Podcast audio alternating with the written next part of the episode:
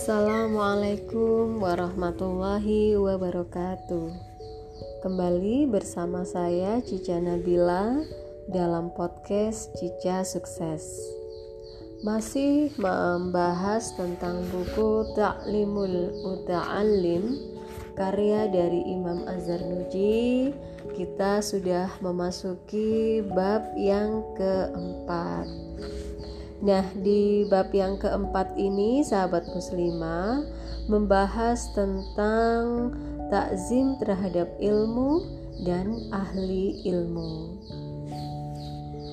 Sahabat muslimah, seorang penuntut ilmu tidak akan memperoleh ilmu dan tidak dapat mengambil manfaat dari ilmu itu kecuali dengan menakzimkan ilmu dan para ahlinya, juga memuliakan serta menghormati para ustadz. Dikatakan, seseorang tidak akan sampai pada suatu tujuan kecuali dengan penghormatan, dan tidak akan terjatuh kecuali dengan meninggalkan penghormatan. Dikatakan pula, penghormatan itu lebih utama daripada ketaatan. Tidakkah Anda melihat bahwa seseorang tidak kafir hanya dengan kemaksiatan dan dapat kafir dengan meninggalkan penghormatan? Nah, di antara wujud memuliakan ilmu adalah dengan menghormati guru. Sahabat Ali radhiyallahu anhu berkata, "Aku adalah hamba sahaya bagi orang yang mengajariku satu huruf. Jika mau, ia boleh menjualku, dan jika mau, ia membebaskanku." Luar biasa ya, sahabat muslimah, uh, betapa mulianya dimuliakannya seorang guru dan itu sudah dicontohkan oleh sahabat Nabi yaitu Ali radhiyallahu anhu. Kemudian ada syair yang mengatakan aku melihat bahwa hak yang paling kuat adalah hak seorang muallim. Ialah hak yang paling wajib dijaga oleh setiap muslim ia berhak diberi hadiah seribu dirham untuk setiap huruf yang ia ajarkan sebagai penghormatan. Sahabat muslimah, sesungguhnya orang yang mengajarimu satu huruf yang kamu butuhkan dalam urusan agama, sejatinya ia adalah bapakmu dalam agama. Siapa yang menginginkan anaknya menjadi seorang alim, hendaknya ia memperhatikan para fukoha yang terasing, menghormati mereka, mengagungkan mereka, dan memberi mereka sesuatu. Jika nanti anaknya tidak menjadi seorang alim, maka cucunya lah yang akan menjadi seorang alim. Maka di sini Salah satu cara untuk menghormati seorang alim adalah tidak berjalan di depannya, tidak menduduki tempat duduknya, tidak memulai pembicaraan di hadapannya kecuali atas izinnya. Kemudian juga yang harus dilakukan ya di antara adab uh, di antara adab ya maaf adab Eh, kepada guru ialah tidak banyak berbicara di hadapannya, tidak bertanya tentang sesuatu saat sedang bosan. Kemudian harus memperhatikan waktu dan tidak mengetuk pintunya, tetapi sabar menantinya hingga ia keluar. Masya Allah, sungguh luar biasa sekali ya. Kesimpulannya, seorang penuntut ilmu harus mencari ridho gurunya, menjauhi kemurkaannya, melaksanakan perintahnya selama bukan maksiat, karena Tidak ada ketaatan kepada makhluk dalam rangka bermaksiat kepada Al-Khaliq. Hal itu sesuai dengan sabda Rasulullah Muhammad Wasallam yang artinya sesungguhnya seburuk-buruk manusia adalah yang membuang agamanya demi mengincar dunia orang lain dan dengan bermaksiat kepada Sang Pencipta. Di antara bentuk penghormatan kepada seorang guru adalah menghormati anak-anaknya dan siapa saja yang memiliki hubungan dengannya itu pantas ya layak untuk dihormati.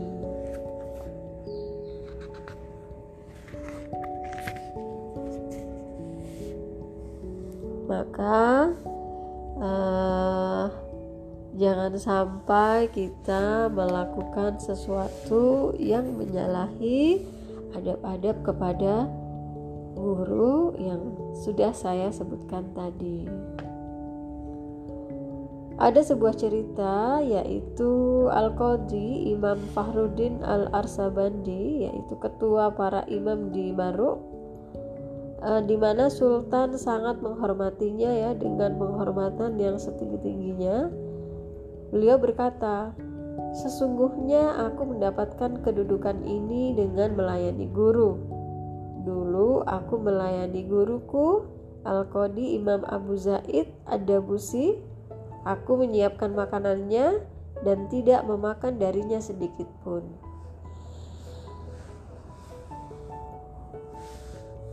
Maka uh, jika seorang guru tersakiti oleh muridnya, maka murid itu bisa terhalang mendekat, mendapatkan keberkahan ilmu dan ia tidak dapat mengambil manfaat dari ilmu itu kecuali hanya sedikit.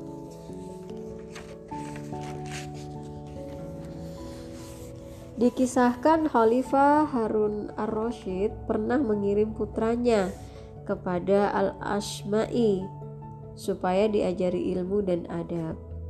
Nah, pada suatu hari, Khalifah melihat Al-Ashma'i berwudu dan mencuci kakinya. Sementara putra Khalifah tadi yang menuangkan air ke kaki gurunya. Melihat hal itu, sang Khalifah langsung menegur Al-Ashma'i dan berkata, Aku mengirim putraku supaya Anda mengajarkan ilmu dan adab kepadanya Kenapa Anda tidak menyuruhnya menuangkan air dengan salah satu tangannya dan mencuci kaki Anda dengan tangan yang lain? Masya Allah, begitu ya seorang khalifah uh, betapa sangat memuliakan guru dari anaknya. Nah, di antara wujud memuliakan ilmu adalah dengan memuliakan kitab.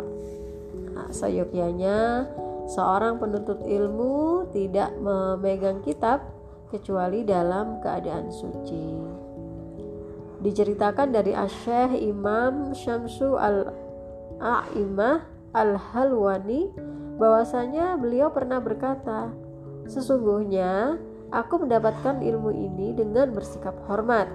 Aku tidak pernah mengambil kertas melainkan dalam keadaan suci."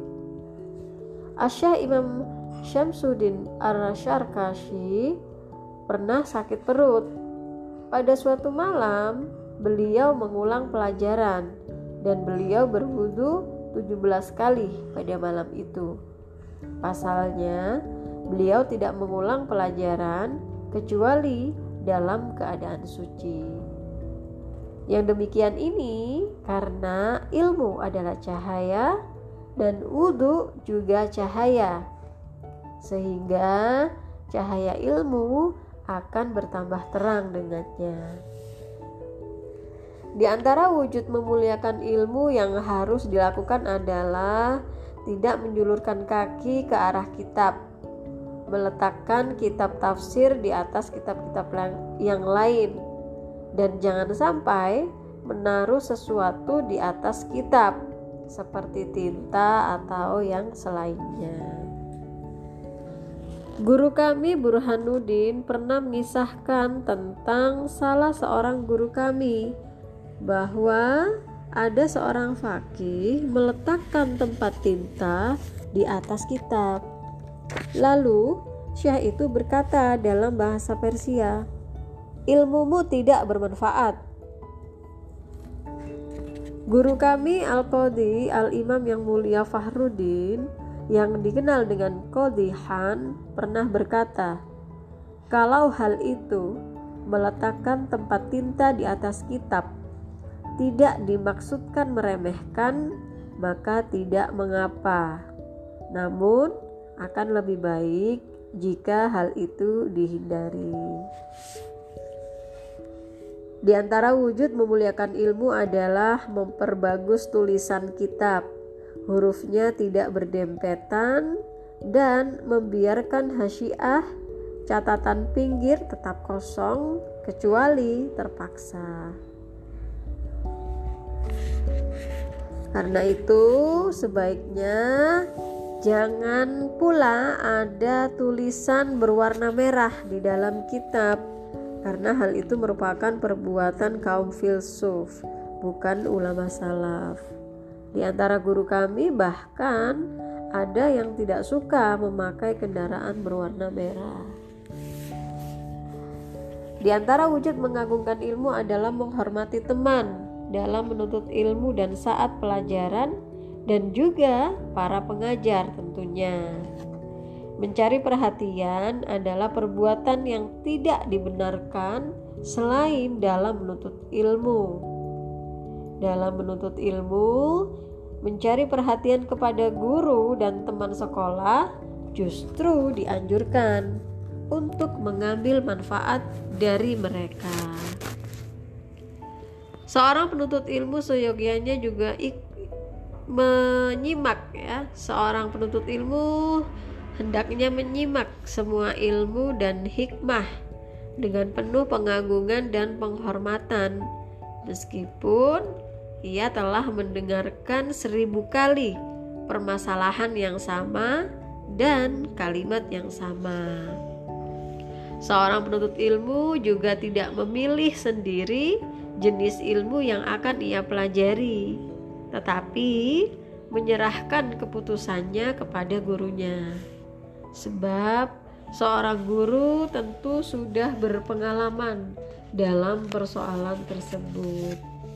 Selain itu, guru lebih mengetahui ilmu ya, ilmu apa yang selayaknya diajarkan kepada muridnya sesuai dengan tabiatnya. Nah, kemudian pada saat belajar hendaknya seorang murid tidak duduk terlalu dekat dengan gurunya kecuali jika terpaksa. Hendaknya ia mengambil jarak antara ia dan gurunya kira-kira sejarak busur panah. Karena yang demikian itu lebih menghormati guru. Seorang penuntut ilmu juga harus selalu menjaga diri dari akhlak-akhlak yang tercela. Sebab akhlak yang buruk itu ibarat anjing.